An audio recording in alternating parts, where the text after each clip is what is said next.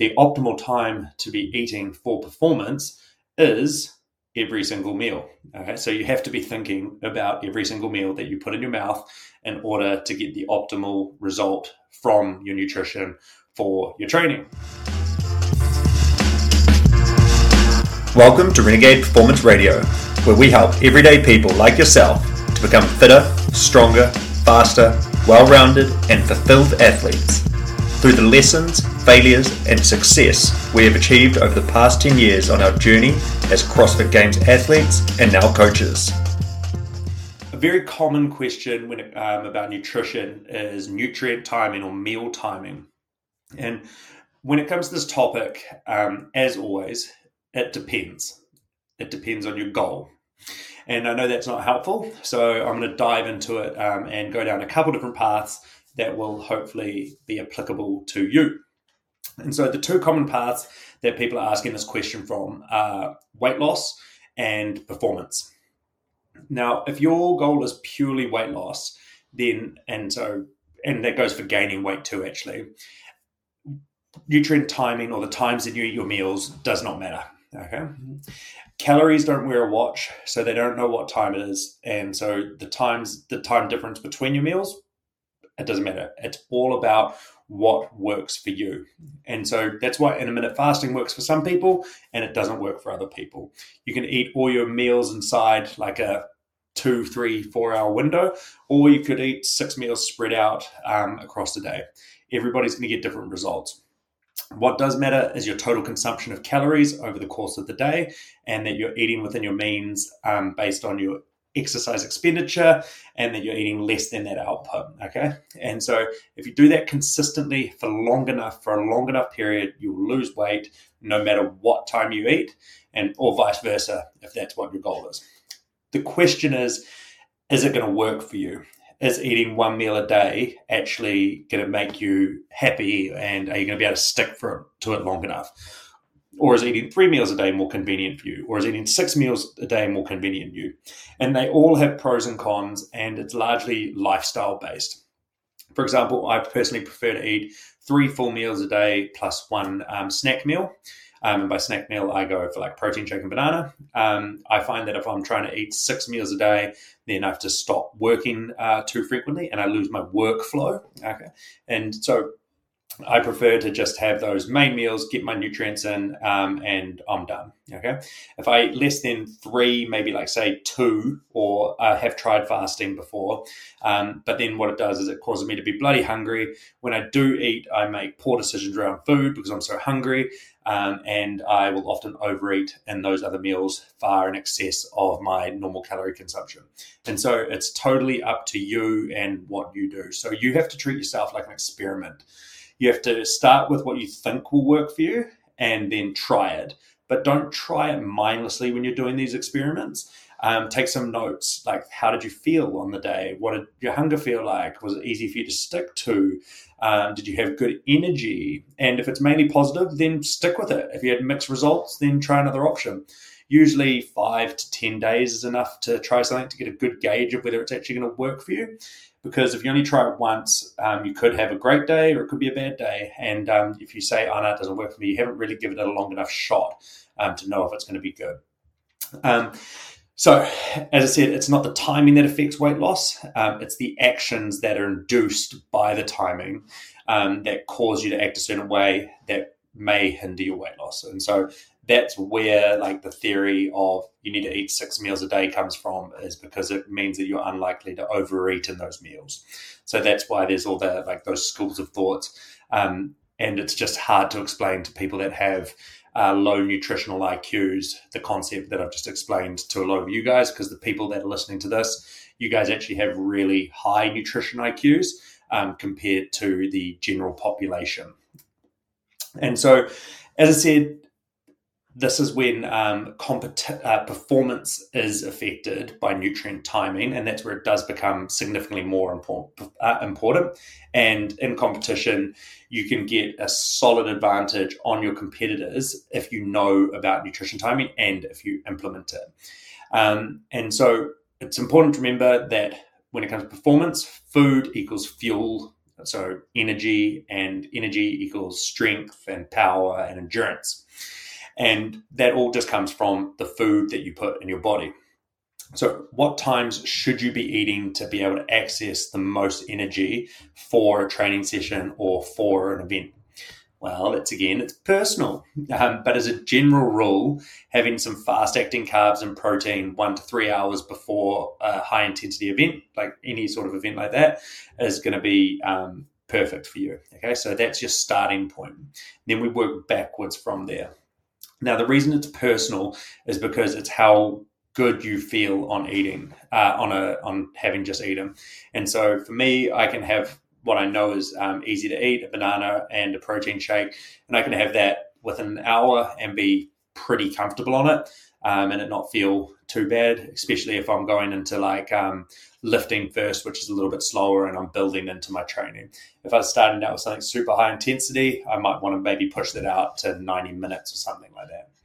Um, but it, with in saying that, as I said, like that's your your first point, your starting point. It's actually really important to remember that majority of your energy that you have for a training session or an event comes for the tw- comes from the 24 hours prior to the event. Okay, so the energy that you get from that my banana and protein shake, for example, an hour before training, is just a percentage of my total energy.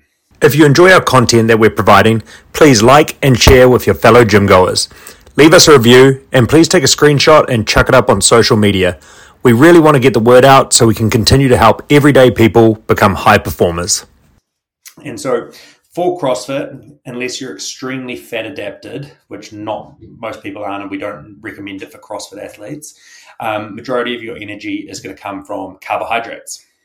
And so in the body, carbs are stores are called glycogen stores. Okay. And glycogen is found in two places, your liver and your muscles. Now, you've probably likely heard of the concept of carb loading, where you um, eat like way more carbs for a few days. And it's really common in things like um, cycling and like running, like marathons and stuff like that. Um, it's where people are trying to load up their energy stores when they want, um, they won't be eating for extended periods of time. You can use a similar principle for like a CrossFit competition where you do increase your carbohydrate consumption in the days leading up to it and you decrease your use of carbs. So you're obviously going to be deloading a little bit going into a comp. And so just increasing that carb intake in the lead up to it so that you do have some really solid energy stores is going to be really, really beneficial for you. And so for most like your day-to-day training though you're not necessarily going to need to carbo load but a similar principle or a similar concept is used. So as i said the food that you eat 24 hours leading into a training session is where majority of your energy comes from. And so that's why you need to be focused on what you're doing the day before your training. And that's where a lot of people go wrong particularly on weekends is they forget that all of their food on a sunday is actually the food that's going to fuel them for Monday's training. So Sunday being a rest day, weekend, no routine, people do what they want. And then they have a Monday and they're like, oh, I felt a bit rusty today. And it's probably because they haven't eaten in the same sort of routine which their body's used to for the other six days of the week. And so, if you're training at say lunchtime on a Monday, that means that your meals up to lunchtime the day before are going to be fueling you.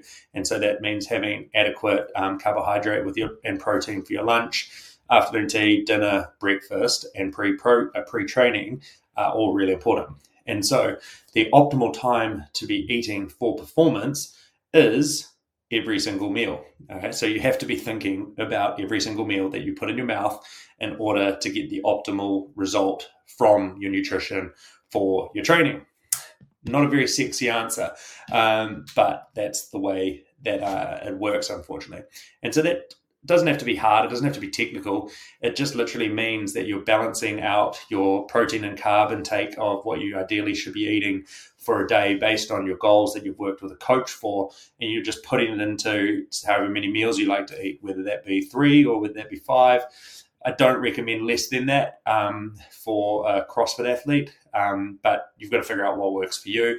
And if you can get the amount of nutrients in that you need in one meal, then power to you.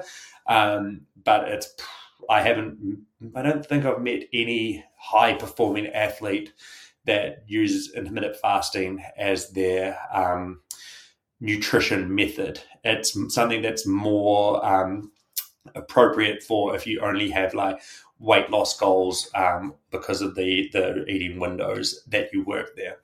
So if you want to have that small advantage and you want to make sure you're going to get that 1% on your competitors, then make sure you're getting those carbs in and that you're uh, constantly getting adequate amounts in the lead up to those events and also during the events too. So when it comes to CrossFit events, um, really important that you're getting that carb and protein in after each event.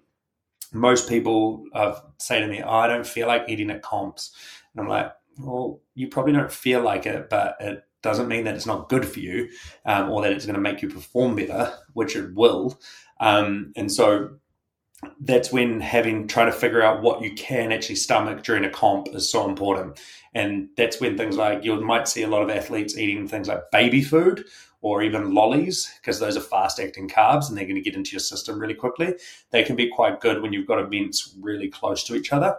Um, alternatively, uh, what else is really good? Yeah, things like bananas and stuff like that. I've taken things like big kum, uh, kumara cook ups and stuff, and that works well if your events are really spread out. So, like if you've got like three hours between events, like having whole meals um, like that are pretty good.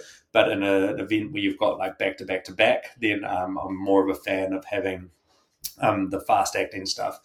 And then it's nutrition for a comp is particularly important if it's a multi day comp because that means that you need to recover super, super well. And that's going to be getting in a really nutritious meal the night of the um, of night before, and also the night of the first day, um, leading into that second day. Trying your absolute hardest to um, replenish yourself to the best of your ability. Now, if you can do these and focus on these little things out off the competition floor, that's what's going to make the difference in that last workout. And that could be the difference that pushes you into the final or pushes you into the podium. If you're eating well and your competition's not even thinking about it, that's how you're going to get that step ahead of your competition. So make sure you're getting those carbs in, make sure you're getting that protein in. Nutrient timing is important for performance, not so important for weight loss. It's all dependent on how it makes you feel. If you're ready to become a renegade, reach out to us at renegadeperformance.co.nz and start a free 14 day trial to see how we can help you break through your plateaus.